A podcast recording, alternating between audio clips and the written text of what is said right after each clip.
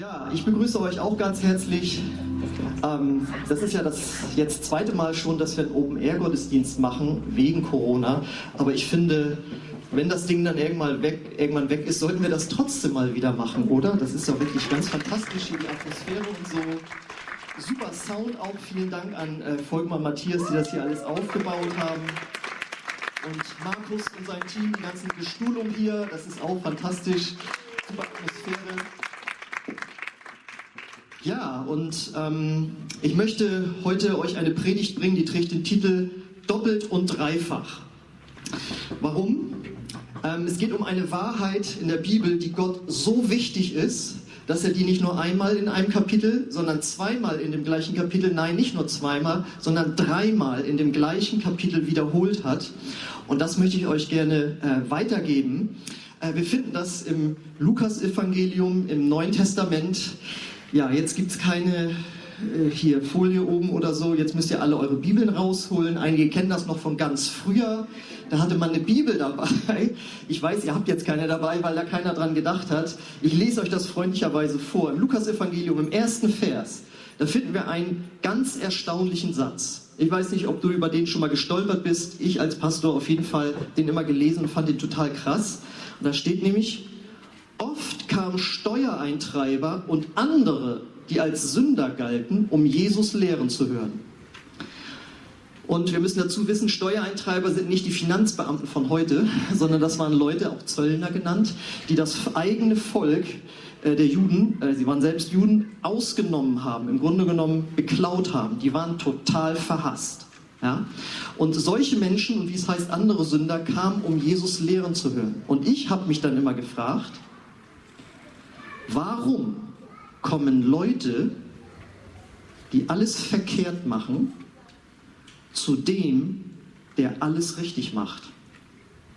Leute, die immer alles verkehrt machen, die Leute beklauen und sonstige Dinge tun, die nicht gut sind, zu dem, der nie was Falsches gemacht hat. Das heißt es über Jesus, er war ohne Sünde, er hat nie was Falsches gemacht. Warum kommen die ausgerechnet zu ihm? Sie, die sozusagen moralisch schmutzigen zu dem moralisch total sauberen. Weil das ist ihm sicherlich klar geworden, wenn sie ihn kennengelernt haben, wie, er, wie gut er drauf war. Und wenn du dir mal vorstellst, du kommst total verschmutzt bei einem Haus an und sollst mit diesen schmutzigen Klamotten ins Wohnzimmer reingehen auf den neuen Teppich, da hast du doch gewisse Hemmungen und sagst, nee, das mache ich lieber nicht. Ich, ich muss mich erst ausziehen, umziehen, säubern, waschen, wie auch immer, bevor ich das mache. Keiner würde das gerne machen. Und so müssen die sich, glaube ich, auch ein bisschen gefühlt haben. Jesus, du bist so rein, du bist so super, du bist so klasse, du machst alles richtig. Und wir sind doch die, die hier so verhasst sind in diesem Volk. Und trotzdem heißt es, dass sie immer wieder zu ihm gekommen sind. Und diese Frage, warum diese Menschen dahin gekommen sind, haben sich auch die sogenannten Pharisäer gestellt. Das waren die, die nämlich versucht haben, alles richtig zu machen, was Gottes Gebote so vorschreiben. Und da lesen wir in Vers 2 nämlich, die Pharisäer und Schriftgelehrten nahmen Anstoß daran, dass er sich mit so verrufenen Leuten abgab und sogar mit ihnen aß. Und jetzt sind das so alte Geschichten, irgendwie 2000 Jahre her, antike. Aber wenn wir das auf heute mal übertragen, glaube ich, kann in uns allen auch so ein kleiner Pharisäer sein. Oder was würdet ihr sagen, wenn ihr jetzt mitbekommen würdet, dass bei mir zum Mittagessen regelmäßig Neonazis sind. Ich würde auch sagen, ein bisschen komisch. Damit wir alle Parteien gleich behandeln. Oder Anarchisten. Oder wie wäre es mit Islamisten? Oder ein Pädophiler? Oder ein Zuhälter? Würde bei mir ein- und ausgehen, weil es heißt ja, dass er mit ihnen aß. Also er hat nicht nur gepredigt und dann kamen die, um sich das anzuhören, sondern er hat mit ihnen gegessen. Er hat mit diesen Menschen, die verrufen waren, die verhasst waren, wirklich intensive Gemeinschaft gehabt. Und ich glaube, wenn ihr das bei mir sehen würdet, denken, also ist, jetzt, ist der jetzt auch einer von denen? Will der jetzt so werden? Ist der jetzt so, so rechts geworden, dass er irgendwie jetzt so ist oder so weit links? Oder stimmt da sexuell was nicht, dass er mit so einem verkehrt irgendwie? Ja, ich glaube, solche Fragen wären da. Und um das zu durchbrechen und um den Pharisäern zu erklären, warum Jesus mit diesen Menschen zusammen war, hat er ihnen nicht nur zwei Gleichnisse, sondern drei Gleichnisse hintereinander erzählt, um ihnen das zu verklickern, warum er das macht. Also er hat es ihnen doppelt und dreifach erklärt. Und er erzählte ein Gleichnis, das handelt von einem äh, Schafhirten, der hatte 100 Schafe, ein Schaf rennt weg und er lässt die 99 Schafe stehen, sucht das eine Schaf und als er es gefunden hat, ist er so happy, dass er seine Freunde zusammenruft und ein Fest feiert. Das zweite Gleichnis handelt von einer Frau, die eine wertvolle Münze verliert, ein Zehntel ihres Besitzes, das ganze Haus auf den Kopf stellt und als sie die Münze endlich wiederfindet, so happy ist, dass sie ihre Leute zusammenruft, ihre Freunde zusammenruft und ein Fest wieder feiert. Und am Ende dieser beiden Gleichnisse, von jedem Gleichnis sagt Jesus jedes Mal, genauso herrscht Freude bei den Engeln Gottes, wenn auch nur ein einziger Sünder bereut und auf seinem Weg umkehrt. Das heißt, gesucht wird und gefunden wird. Das heißt, wir können hier zweimal raushören durch diese beiden Gleichnisse. Menschen, die von Gott ganz weit weg sind, weil sie einen Lebensstil leben, der eben mit Gott nicht so ganz, ganz vereinbar ist, sind Jesus und Gott total wichtig. Und diese beiden Gleichnisse wären ja schon eindringlich genug, diese doppelte Ladung, aber es kommt eben dreifach. Als nächstes erzählt Jesus und setzt noch einen drauf und erzählt das Gleichnis vom verlorenen Sohn. Auch das hier in Kurzform. Viele von euch kennen das, aber ich habe auch schon Menschen kennengelernt. Einer sagte mal, das habe ich noch nie gehört, diese Geschichte. In diesem Gleichnis geht es darum, ein Mann hatte zwei Söhne und der jüngere Sohn lässt sich sein Erbe auszahlen, verprasst es mit Sex, Drugs und Rock'n'Roll und endet bei den Schweinen oder wie die Volksbibel von den Jesus Freaks übersetzt, er wurde Toilettenputzer bei McDonald's. ja, und als er merkt, das ist nicht das gute Leben, kehrt er reumütig um und dass der Hammer ist, er wird mit allen Ehren bei seinem Vater zu Hause wieder aufgenommen, wird wieder in seinen Stand als Sohn eingesetzt und ein Fest wird gefeiert. Und dann gibt es noch einen älteren Bruder, der arbeitet auf dem Feld, hört davon und findet das gar nicht so klasse, dass sein Sohn, äh, dass sein Bruder, der alles verprasst hat, jetzt wieder so in Ehren aufgenommen wird. Und er, der immer alles richtig gemacht hat, der zu Hause auf dem Feld gebuckelt hat, er geht sozusagen leer aus. Und diese drei Gleichnisse haben drei Gemeinsamkeiten. Erstens, etwas Wertvolles geht verloren. Beim Hirten ist das Schaf, bei der Frau die Münze und wir dürfen uns da nicht jetzt eine 1-Euro-Münze drunter vorstellen, sondern ich habe das mal umgerechnet. Das war eine Münze im Wert von 200 Euro. Und ich glaube auch, wenn du 200 Euro in Form einer Münze verlierst, dann wirst du das ganze Haus durchsuchen. Und als drittes eben der Sohn. Und um auch das sich nochmal zu verdeutlichen, äh, ich kenne eine Familie, die haben sieben leibliche Kinder und waren mal mit denen in einem Wohnmobil in Amerika im Urlaub und waren dann an einer Autobahnraststätte, haben was gegessen und so weiter. Und dann sind sie wieder losgebraust und nach einer Viertel oder halben Stunde merken sie, dass ein Kind fehlt. Da kannst du dir ungefähr vorstellen, was für eine Panik da in der Familie los war. Ich meine, in Amerika irgendwo auf der Autobahnraststätte ein Kind zu verlieren. Aber das Kind war ganz besonders, hatte sich einfach irgendwo hingesetzt, sie kehren wieder um, Kind war noch da, alles gut. Aber nur, dass wir uns mal reinversetzen, was es bedeutet, etwas Wertvolles zu verlieren. Und Jesus drückt hier doppelt und dreifach aus. Nochmal, Menschen, die Gott fern sind, sind ihm wichtig. Egal wer sie sind oder was sie Schlimmes gemacht haben oder immer noch machen. Vielleicht habt ihr schon mal den Satz gehört, es geht kein Mensch über diese Welt, den Gott nicht liebt. Das ist super, das hören wir gern und da stimmen wir auch zu. Aber das können wir doch auch sehr, sehr schnell vergessen, wenn uns nämlich jemand querkommt. Oder wie steht es gerade um deinen Chef? Wie steht es um deine Kollegen? Wie steht es um deine Mitschüler? Wie steht es um deinen Nachbarn? Wie steht es um den amtierenden Präsidenten der USA? Ja, es gibt keinen Menschen auf der Welt, den Gott nicht liebt und der nicht, an den Gott nicht interessiert ist, was er macht und dass er ihn zu sich ziehen möchte, auch wenn er auf Abwägen ist. Und die Bibel sagt, wir dürfen sehr wohl das Verhalten von Menschen beurteilen aber wir dürfen den Menschen nicht verurteilen. Oder, und das tun wir natürlich auch alle nicht, ist ja klar, aber wir sollen diese Menschen auch nicht für unwichtig halten oder sie ignorieren. Und diese Pharisäer haben beides getan. Sie haben die Menschen verurteilt, die zu Jesus gekommen sind, die Steuereintreiber und die Sünder. Und sie haben sie ignoriert und haben gesagt, diese Menschen sollten mit Gott nichts zu tun haben.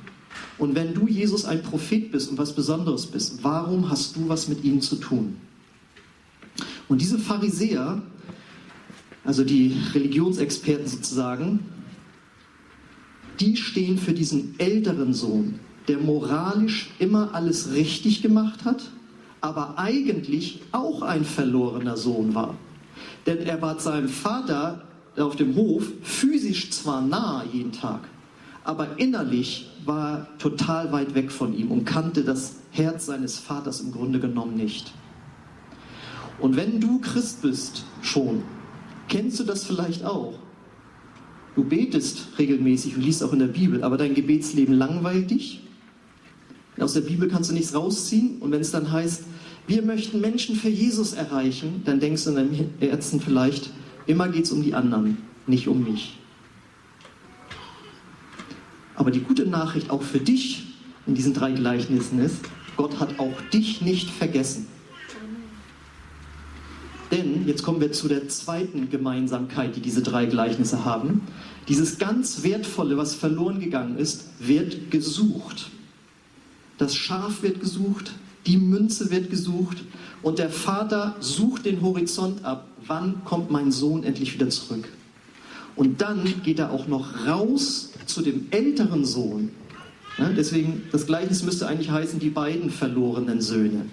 Ja, dann geht er auch noch raus und sucht den älteren Sohn und sagt, komm doch auch mit zu dem Fest, denn dein jüngerer Bruder ist doch zurückgekommen und wir wollen gemeinsam feiern. Und Jesus erklärt hiermit sozusagen doppelt und dreifach, Gott geht jedem Menschen, der ohne Gott lebt oder innerlich sich von ihm distanziert hat, sich von ihm wegbewegt hat, diesen Menschen geht Gott hinterher. Und das ist sogar der Grund, warum Jesus Christus auf diese Welt gekommen ist.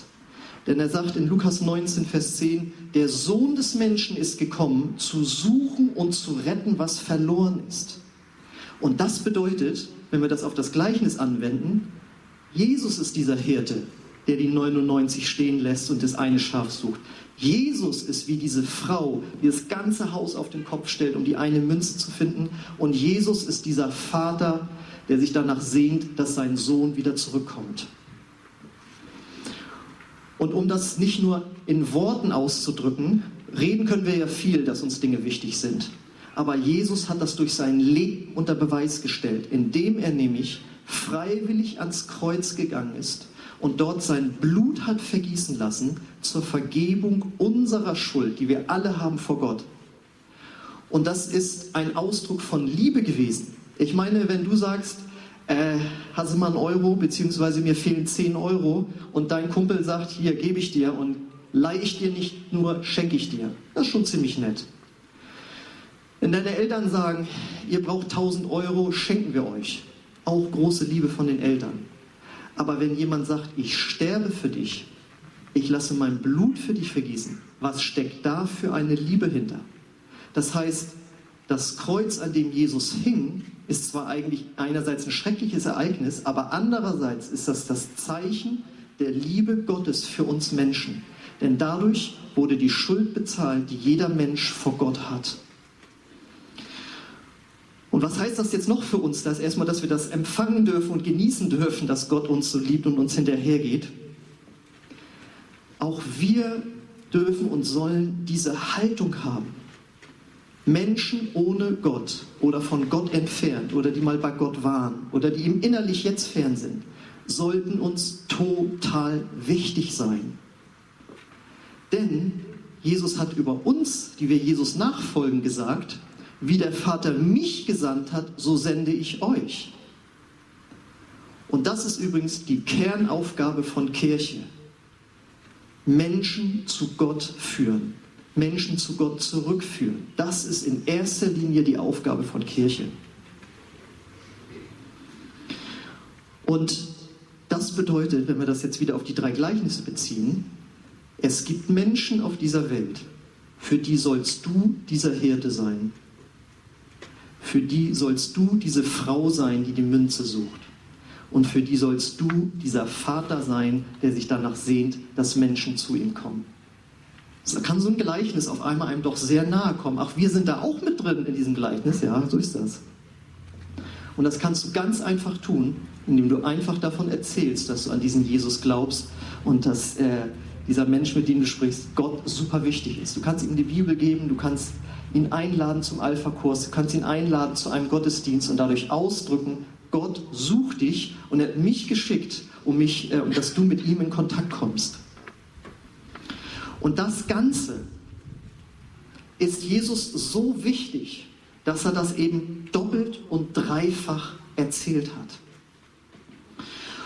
Und am Ende, und damit kommen wir jetzt zu der dritten Gemeinsamkeit dieser drei äh, Gleichnisse, gibt es in jedem Gleichnis ein kleines Fest.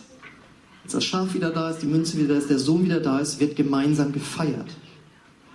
Und das bedeutet, wenn ein Mensch zurückkehrt zu Gott, dann gibt es eine Party im Himmel. Und ein kleines bisschen können auch wir manchmal davon erleben hier in unserer Gemeinde hier, wenn wir eine Taufe feiern. Wer schon mal bei einer von unseren Taufen dabei war, wir taufen ja nicht Säuglinge, sondern mindestens Jugendliche oder Teenager, die sich äh, selbst entschieden haben für den Glauben. Und jedes Mal, wenn die dann ins Wasser getaucht werden und wieder hochkommen, bricht ein großer Jubel aus. Ja. Das bildet etwas ab von der Party, die im Himmel ist. Ja. Und daran sind wir dann alle beteiligt. Wir können uns mitfreuen, wenn ein Mensch zu Gott gefunden hat oder zurückgefunden hat. Oder wenn ein Christ, der denkt, ich komme immer zu kurz, auf einmal die Erkenntnis hat, wie der ältere Sohn, wo der Vater zu ihm sagt, aber dir gehört doch alles, was ich habe. Lass dich doch beschenken von mir und versuch nicht durch religiöse Leistung vor mir gut dazustehen. Also, willst du wissen, worüber Gott im Himmel sich freut, dann ist das die Umkehr von Menschen ob sie nun einen richtig, auch in unserer Gesellschaft abgelehnten Lebensstil leben oder ob sie wie Pharisäer sind, die scheinbar alles richtig machen, wo im Herzen aber alles verkehrt ist. Und das Ganze zeigt dein Wert vor Gott auch.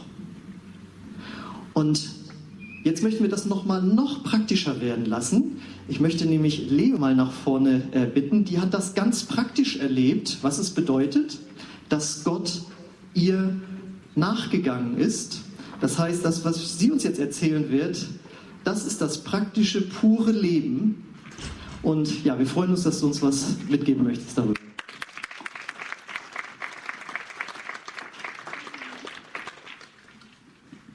Ja, hallo, ich bin die Flora, eigentlich jetzt inzwischen, das ist mein Zweitname. Und ich bin 22 Jahre alt und ich will euch heute einfach erzählen, ja, wie Jesus mich in die Freiheit geführt hat und zwar fing das alles damit an, dass ich schon immer von klein auf mit Gott aufgewachsen bin. Ich wusste, wer Jesus war. Ich hatte Jesus in meinem Herzen. Ich habe auch immer an Jesus geglaubt, aber ja, es war halt eigentlich irgendwie immer so, als würde mich etwas anderes beherrschen, als hätte ich selbst nicht die Kontrolle über mich selbst. Und ja, irgendwann fing das dann an, dass im, ja, bei mir Absenzen-Epilepsie diagnostiziert wurde. Da war ich elf Jahre alt. Das ist eine Krankheit, wo gewisse Synapsen im Gehirn nicht richtig verbunden sind und man hat immer so Aussetzer. Und damals war es halt so schlimm, dass ich 45 Aussetzer in einer Minute hatte. Und wenn man mir was erzählt hat, zum Beispiel eine schwarze Katze geht bei Rot über die Ampel, da bleibt nur Ampel, Straße und Rot hängen. Und den Zusammenhang wusste ich halt gar nicht. Und ja, das war halt auch meine ganze Anfangszeit der Schulzeit halt. Ich habe eigentlich nichts mitbekommen von diesem ganzen Grundwissen, das man eigentlich beigebracht bekommt. Und ich war halt immer abwesend, ich war immer abgelenkt und ja, die Ärzte meinten auch, dass es überhaupt ein Wunder war, dass ich überhaupt gelernt habe, sprechen zu lernen, weil das eigentlich gar nicht möglich gewesen wäre. Und ja, es wurde halt dann diagnostiziert und in meiner Anfangszeit im Kindergarten und auch in der Schule, ich habe immer Ablehnung und Mobbing erfahren, nicht nur von den Kindern, sondern selbst auch von den Lehrern. Mir wurde eigentlich immer gesagt, dass ich nichts wert bin, dass ich nie was werden würde und dass ich einfach ja zu blöd, sage ich mal auf Deutsch gesagt, bin für diese Welt. Und ja, dann ist halt da so ein ziemlicher Selbstzweifel in mein äh, Leben gekommen, auch Misstrauen und das wurde halt alles immer schlimmer und ich habe auch ja, mein leiblicher Vater, der konnte halt damit überhaupt nicht umgehen. Und der hat mir eigentlich auch nie Liebe gegeben oder einen Wert vermittelt oder Bestätigung gegeben. Ich habe mich eigentlich immer mein ganzes Leben lang dadurch immer wertlos gefühlt und eigentlich nie eine Identität gehabt und mich immer gefragt, wer bin ich eigentlich? Wo gehöre ich eigentlich hin? Wer nimmt mich eigentlich an? Und ja, das Ganze wurde halt immer schlimmer. Und wo ich halt fünf Jahre alt war, fing es zeitgleich halt auch an, dass ich finstere Dinge aus der geistlichen Welt gesehen habe und gespürt habe. Und ja, das wurde halt, am Anfang war das eigentlich ganz nicht so schlimme Sachen. Das waren dann so Sachen, die ich im Fernsehen gesehen habe, so Cartoon-Figuren oder so. Aber je älter ich wurde, wurde das halt immer schlimmer, dass ich halt echt richtig schreckliche Sachen gesehen habe und wirklich jede Nacht geschrien und geheult habe und immer bei meinen Eltern schlafen musste, weil ich alleine einfach nicht schlafen konnte, auch nicht im Dunkeln. Ich habe die Sachen auch im Licht gesehen, alles. Es war einfach nur immer Finsternis in meinem Leben. Und ja, als ich dann 16 war, war es dann halt irgendwann so schlimm, dass ähm, Axel und Detlef, ich weiß gar nicht, ob du heute da bist, für mich gebetet haben, dass ähm, Gott diese Tür zumacht, dass ich halt gar nichts mehr sehen oder spüren kann. Und das ja, wurde dann halt auch langsam immer besser und immer besser und auch immer weniger. Aber was anderes hat dann bei mir angefangen, nämlich dass ich eine Faszination für die finstere Seite entwickelt habe. Ich habe mit 13 Jahren angefangen, Gläserrücken zu machen und das auch nur zum Spaß, fand das ganz lustig, habe das nicht ernst genommen, aber ja, je älter ich wurde, wurde das halt immer ernster so und ich habe halt nur noch Horrorfilme angeschaut. Ich wollte immer mehr über Dämonen, über den Teufel wissen. Ich fand das alles einfach toll, weil Gott hat mir irgendwie einfach nie geantwortet, wenn ich mit Gott geredet habe. Ich habe irgendwie nie was bekommen und wenn ich zum Teufel gekommen bin oder mit dem Teufel da eine Antwort haben wollte, das kam immer sofort und ich wusste halt damals halt noch nicht, woran das alles lag, aber ja, dazu komme ich halt später dann nochmal. Und ja, ich fing dann auch, wo ich ähm, älter wurde, halt an, Liebe und Anerkennung und Bestätigung bei Jungs zu suchen, weil ich das von meinem Vater nie bekommen habe. Und ja, ich habe mich auch sehr schlecht behandeln lassen von denen, weil ich eben keinen Wert hatte und mich immer wertlos gefühlt habe und immer gedacht habe, so ja, wenn ich eh wertlos bin, dann kann doch eh eigentlich jeder machen mit mir, was er will. Ich bin doch sowieso wertlos und ähm, ja, ich habe halt dann auch zeitgleich halt versucht, halt Antworten zu finden. Ich habe mich halt immer gefragt, so warum habe ich diese Sachen immer gesehen? Was, wieso habe ich das? Und ich habe auch ja andere Dinge gesehen. Ich habe auch schon mal einen Engel gesehen, aber ich habe mich halt immer gefragt, so warum sehe ich das? Was soll das? Und ich habe halt eigentlich versucht, Antworten zu finden darüber, dass ich mich in dieses Finstere reinbegeben habe und dieses ganze Okkulte. Aber ich habe halt die Antworten nicht bei Gott gesucht, sondern auf der, ja, auf der falschen Seite halt. Und ja, ich fing halt immer mehr an, da reinzugehen, Türen zu öffnen. Ich fing an, satanische Musik zu hören. Musik, die nur um Drogen, um Depression, um Selbsthass ging. Und ja, dadurch, dass ich diese Tür aufgemacht habe und das alles in mich reingelassen habe, wuchs, wuchsen diese ganzen Sachen immer mehr in mir. Und ja, irgendwann kam Depression in meinem Leben und ich war unfähig zu leben eigentlich. Ich habe nichts, eigentlich gar nichts gefühlt. Wenn ich was gefühlt habe, war es eigentlich nur Schmerz und Trauer und ja, ich habe mich auch dann irgendwann ja einfach nur noch in meinem Zimmer verkriecht. Ich wollte nicht mehr rausgehen, ich habe nicht mehr geduscht. Also ich bin total eigentlich verwahrlost innerlich und auch ja physisch und ich war einfach unfähig zu leben und ja, dann hatte ich auch mehrere Psychiatrienaufhalte und weil ich halt immer gedacht habe, so ja, das wird mir jetzt helfen, das wird mir jetzt helfen und habe dann auch Diagn Diagnostizin oder eine Diagnose bekommen. Aber eigentlich hat das Ganze mir nie geholfen. Das hat alles nur noch viel schlimmer gemacht. Ich, meine Depressionen sind nur noch schlimmer geworden. Und ja, es fing halt irgendwann an, dass ich einen richtigen Hass gegenüber mir entwickelt habe. Ich habe mich so sehr gehasst. Ich habe wirklich gedacht, ich, ich bin es nicht wert zu leben. Ich nehme anderen Leuten die Luft zum Atmen weg. Solche Dinge habe ich mich über mich gedacht. Und ich fing dann auch an, mich selbst zu verletzen, mich mit Zigarettenstummeln zu verbrennen. Und ja, irgendwann fing es dann auch an, dass ich ähm, ja, suizidgefährdet wurde. Ich wollte nicht mehr leben für mich war die Welt einfach nur schwarz-weiß. Ich habe keinen Sinn im Leben gesehen, weil ich immer nur Ablehnung, Hass, diese Depression, alles gefühlt habe, aber keine Freude am Leben. Und ich habe eigentlich nie verstanden, so warum soll ich überhaupt noch leben, wenn alles so schlimm ist? Dann kann ich mir doch auch das Leben nehmen und dann ist endlich alles vorbei. Ich muss das nicht mehr. Ich, ich muss das nicht mehr, ja, ähm, durchmachen. Und dann kam ich in ein betreutes Wohnen für Jugendliche.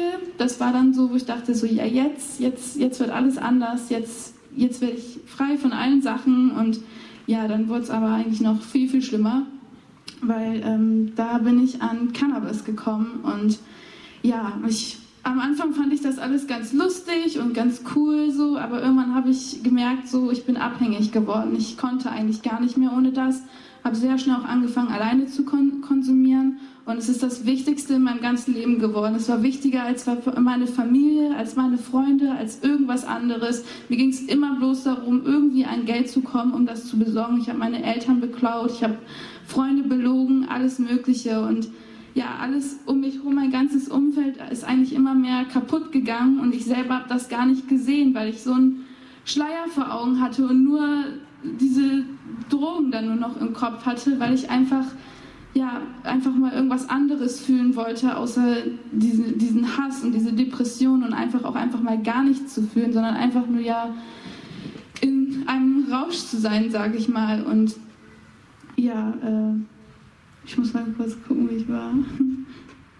ähm, ja, und dann kurz, ich habe da halt in dieser Einrichtung auch ganz viel Blödsinn gebaut, ähm, weil es auch viele Probleme da gab. Und ich bin ständig abgehauen und ich habe mich auch in richtige Gefahren begeben. Ich bin zu wildfremden Menschen, die ich gar nicht kannte, nach Köln, nach Duisburg, Düsseldorf, überall immer hingefahren, äh, zu irgendwelchen Jungs, ich kannte die nicht mal, habe mich eigentlich voll in Gefahren begeben und bin halt ständig da abgehauen, weil ich es halt einfach nicht ausgehalten habe da, weil ich einfach weg wollte. Und ja, habe weiter Drogen konsumiert, auch Alkohol getrunken, das kam irgendwann raus, es wurden regelmäßig Tests gemacht, aber das war mir egal, ich wollte trotzdem weiter Drogen nehmen. Und ich wollte trotzdem weiter in dem Ganzen gehen, wo ich halt drinne war. Und ähm, ja, dann fing das halt irgendwann an, dass es halt dann, ja, ich hatte drei Ermahnungen bekommen. Und dann bin ich halt ja rausgeflogen.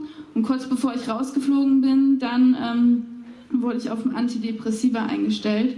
Und da fing das dann an, noch an, alles langsam ein bisschen normaler zu werden. Ich, wenn ich traurig war, ich bin nicht voll in so ein Loch gefallen. Ich war zwar kurz traurig, aber das ging dann auch. Aber ich habe gemerkt, dass, dass, es, dass es das nicht ist, dass da immer noch was fehlt und ich immer noch diesen Mangel in mir habe einfach. Und ja, ist dann ähm, ähm, habe ich eine Borderline-Therapie gemacht.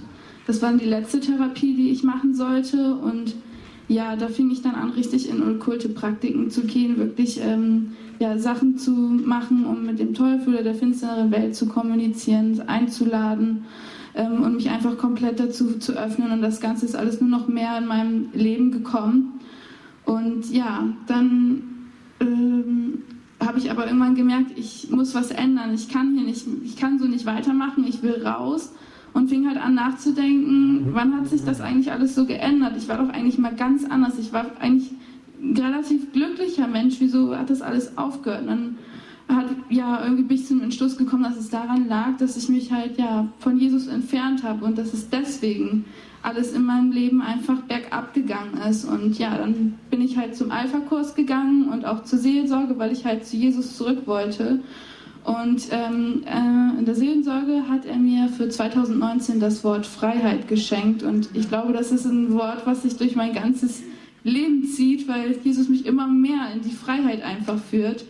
Amen. Und ja, ich bin dann zur Seelensorge gegangen und das ging weiter, aber ich nahm weiter Drogen und führte eigentlich mein eigenes Leben nicht. Jesus war der Herr in meinem Leben, ich war mein eigener Herr und habe meine eigenen Dinge und mein eigenes Leben geführt. Und ja, ich fing dann an, in einem Friseursalon zu arbeiten. Ähm, das war das erste Mal, was ich richtig gearbeitet habe, weil vorher ging das durch die Depression einfach überhaupt nicht, weil ich auch immer dann nie zur Arbeit gegangen bin, weil es mir halt so schlecht ging. Und ja, ich habe halt gemerkt, dass alles schlimmer wurde durch die Drogen und ich aber auch zeitgleich ziemlich zerstörte Beziehungen geführt habe. Und ja, dann führte ich eine richtig schlimme Beziehung, die sehr stark auf Abhängigkeit war. Ich war so abhängig von diesen Menschen, so sehr viel von Cannabis. Er war wichtig für alles für mich und ich habe eigentlich gar nicht gesehen, wie schlecht dieser Mensch mich behandelt hat, dass er mich einfach innerlich total zerstört hat und mir nur noch mehr mein Selbstwertgefühl und meinen Wert eigentlich genommen hat und ja, dann haben wir uns halt irgendwann so krass gestritten, dass ich ähm, total durchgedreht bin und eine Überdosis mit meinen Tabletten genommen habe und 28 Tabletten genommen habe und auf die Intensivstation kam und 36 Stunden im Koma lag und ja, es echt nicht klar war, ob ich das schaffe, weil eigentlich hieß es ja, ich, ich sterbe. Das war es jetzt so. Eigentlich das, was ich die ganze Zeit wollte. Und ja, dann bin ich halt aufgewacht und ich habe sofort gemerkt, was habe ich eigentlich gemacht? Was, was war das? Wieso habe ich das getan? Habe das überhaupt nicht verstanden. Und ja, da habe ich aber auch irgendwie mir innerlich so gemerkt, ähm, dass Gott mich da total bewahrt hat, dass Gott, Gott da voll seine Hand drüber gelegt hat und mich äh, gerettet hat, weil ich da noch nicht sterben soll, weil meine Zeit einfach noch nicht gekommen ist, ja. Und dann wusste ich so, okay, ich muss jetzt wirklich ganze Sache machen. Ich muss aufhören mit Drogen und ich muss zu Jesus zurückfinden. Aber ich habe es wieder nicht geschafft. Ich bin weiter in diesen Teufelskreis gelaufen und habe weiter Drogen genommen und ich habe einfach gemerkt, dass es halt daran auch liegt, dass ich einfach in meinem alten Umfeld war, dass ich in meinen alten Freundeskreisen war, ich immer noch diese ganzen Türen offen hatte durch Musik und durch Drogen und durch alles und eigentlich nie wirklich irgendwie gesagt habe, nee, ich mache jetzt Schluss mit dem Ganzen, sondern eigentlich noch weitergemacht habe, obwohl ich eigentlich was anderes wollte. Und ja, ich habe dann irgendwann angefangen, mich nach ähm, christlichen Reas zu informieren. Ich habe aber keine gefunden gehabt. Und ja, durch meine Mutter, die mich all die ganze Zeit begleitet hat und immer für mich gebetet hat und mich nie aufgegeben hat und mit ihrem ganzen Leben immer um mich gekämpft hat, ähm, habe ich dann erfahren, dass ähm, Suko, den kennen hier auch viele, im Wiedenhof war. Und ja. davon hat sie mir dann erzählt und sie hat mir auch vorher während meiner schlimmen Zeit schon davon erzählt, aber da hat mich das alles nur genervt. Ich wollte das nicht, weil ich hatte diesen Vorhang vor den Augen, ich konnte das nicht sehen und ich wollte das nicht sehen und ich wollte das alles einfach. Ich gesagt, nee, ich will das nicht, ich gehe damit weg, das nervt mich und durch diese schlimme Erfahrung in dieser Jugendeinrichtung wollte ich das erst recht nicht, weil ich gesagt habe, ich werde nie wieder mehr mit Menschen zusammenleben, die ich nicht kenne, weil das war der absolute Horror einfach für mich. Und ja, dann war ich Weihnachten hier beim Gottesdienst und dann war Suko auch da und ja, der hat dann mit mir gesprochen und mich halt gefragt, äh, dass er es gehört hat, dass ich irgendwie eine christliche Reha suche. Und als er dann mit mir geredet hat, das war so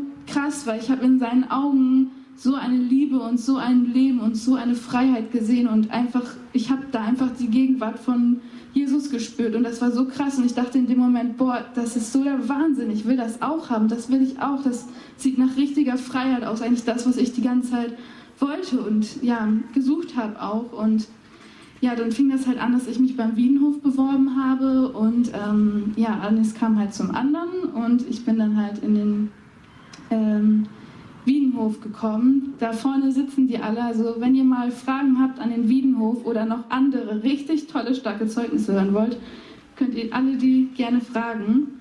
Ähm, ja, und ja, ich bin jetzt seit einem halben Jahr da und Jesus hat mich komplett frei gemacht von Depressionen, von Tabletten, von Suizidgedanken, von Drogen, von allem. Ich habe das alles nicht mehr und ich habe mein ganzes Leben gedacht, ich, ich kann nicht ohne Tabletten nehmen. Ich muss den Rest meines Lebens Tabletten nehmen, um überhaupt klar leben zu können. Ich dachte immer, für mich war es unmöglich, dass das alles geht ohne das alles, aber mit Jesus ist alles möglich und genau. Amen.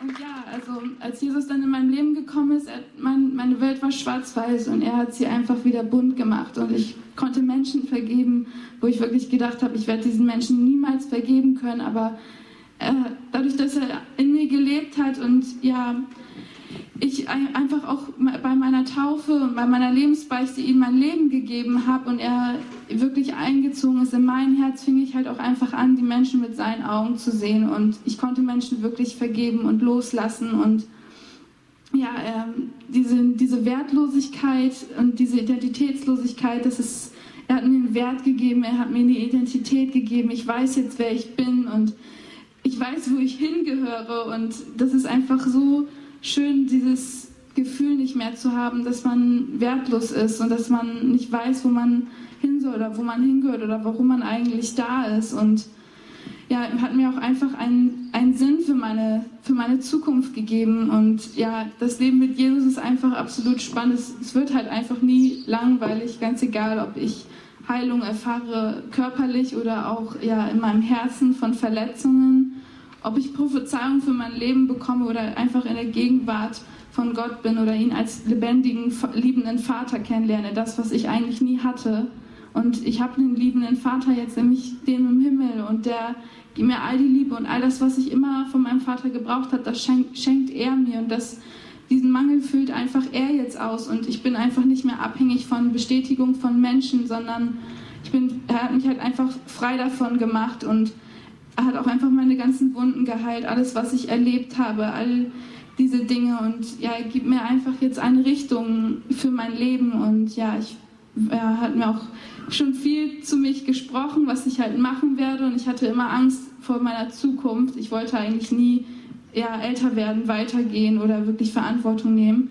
Aber jetzt, so wo ich mit Jesus gehe, ich kann das eigentlich kaum abwarten, bis all diese tollen Sachen, die er mir sagt, die er für mich hat, einfach in, ja, passieren. Und ja, ich, ähm, ja, ich habe einfach ja, vor, ähm, viel mit Anbetung zu machen. Das ist liegt mir total auf dem Herzen. Ich liebe es einfach, Gott anzubeten und einfach in der Gabe, die er mir da gegeben hat, zu gehen und dass er da auch immer mehr mir mein Selbstwertgefühl zurückgibt und mich auch immer freier macht von Menschenfurcht und ja, ich habe auch vor, dann, wenn ich mit meiner Reha fertig bin und auch das Jahr Nachsorge gemacht habe, möchte ich gerne auf die Revival School gehen. Es ist eine Schule, um sich auf Mission vorzubereiten und habe vor, dann in Zukunft irgendwann, wenn ich dann so, wenn es dann soweit ist, ja, einfach auf Mission zu gehen. Und ich habe es einfach total auf dem Herzen, junge Frauen, die auch ohne Identität sind, ohne einen Wert, die auch ähnliche Sachen durchgemacht haben wie ich. Ich habe das einfach total auf dem Herzen, diese verlorenen Frauen einfach denen rauszuhelfen und die zu Jesus zu führen und denen wieder eine Hoffnung zu geben, einen Wert zu geben, dass sie sich einfach ja nicht mehr hinter Masken verstecken müssen und dass Jesus sie frei machen kann und ihnen wirklich vollkommenes Leben einfach schenken kann. Und ich bin Gott einfach dankbar dafür, was er getan hat und dass er mich immer bewahrt hat und immer, dass er immer bei mir war und meine Mutter und er mich einfach nie aufgegeben. Er hat mich geliebt, wo ich mich selbst nicht lieben konnte. Er hat immer, er war immer da, hat immer eigentlich nach mir gezogen und hat mich nie aufgegeben und wollte mich eigentlich die ganze Zeit haben und ja, er hat mich jetzt, er hat mich jetzt voll und ganz, ich habe mein ganzes Leben ihm gegeben. Ich habe mich am 20.03. dann auch ja, taufen lassen, habe mich wirklich fest für Jesus entschieden und ich habe auch meine Lebensbeichte gemacht und ich habe da einfach totale Befreiung erlebt und einfach absolute Vergebung von Gott für alles, was ich getan habe. Und ich weiß einfach, dass ich ja jetzt gerecht vor ihm bin und ja, ich bin einfach so dankbar auch, dass er mich in den Wiedenhof gef geführt hat und dass er mich einfach da rausgeholt hat aus dieser Finsternis, in der ich bin und dass er jetzt einfach ja, dass einfach Licht in meinem Leben ist und dass Hoffnung da ist und ich bin einfach gespannt, ja, was ich noch mit ihm erleben werde und wen ich noch durch ihn in die Freiheit führen kann und ja, ich will meinem Papa im Himmel einfach heute die Ehre dafür geben.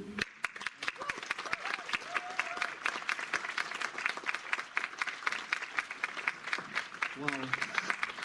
Vielen Dank für deine Offenheit, das alles so zu erzählen. Und ja, Jesus ist wirklich Realität. Wir bilden uns das hier nicht nur ein, dass es ihn gibt, sondern er ist auch heute Morgen hier. Das Lobpreisteam darf schon mal nach vorne kommen, weil wir möchten jetzt Gott einfach auch nochmal durch ein Lied die Ehre geben. Und ich möchte gerne dich, der du jetzt heute hier bist und vielleicht denkst, naja, sowas Extremes habe ich jetzt nicht erlebt, die braucht sicherlich Jesus. Aber weißt du, jeder Mensch braucht Jesus. Weil auch wenn wir moralisch gut drauf sind und alles läuft und wir haben dann unsere Ausbildung erfolgreich beendet und eine Familie gegründet und haben endlich den Passat-Kombi zu Hause stehen, irgendwie, du wirst merken, all diese Dinge machen dich nicht von Herzen glücklich, sondern das kann nur Jesus. Ja? Und Jesus ist derjenige, der dir den Frieden geben kann, nach dem du suchst. Und was dir keine Party geben kann und keinen Erfolg im Beruf und noch nicht mal deine Familie geben kann, das kann dir nur Gott geben. Und dazu möchten wir dich jetzt ähm, heute einladen, diesen Jesus auch kennenzulernen. Und wir werden jetzt eben ein äh, Lied noch äh, singen, das heißt, komm heute zum Vater. Denn Gott möchte eben auch dein Vater im Himmel werden. Und ich lade euch ein, schon mal aufzustehen, wenn ihr möchtet. Und ich lade dich ein, dein Leben einfach mal vor Gott zu reflektieren. Und ich kann dir garantieren, Gott möchte auch dich retten, möchte auch dir ein neues Leben geben. und in ein Leben hineinführen, das du dir vorher noch nicht vorstellen konntest. Und ja, lasst uns jetzt gemeinsam dieses Lied singen. Ihr habt ja die Liedtexte auch und lasst das auf euch wirken und singt gerne mit. Und dann äh, möchte ich euch einladen, eine Antwort zu geben auf das, was ihr heute gehört habt, durch die Predigt und auch durch das Zeugnis von Leonie. Und dann kannst du, wenn du willst, heute auch ein Wunder in deinem Herzen erleben.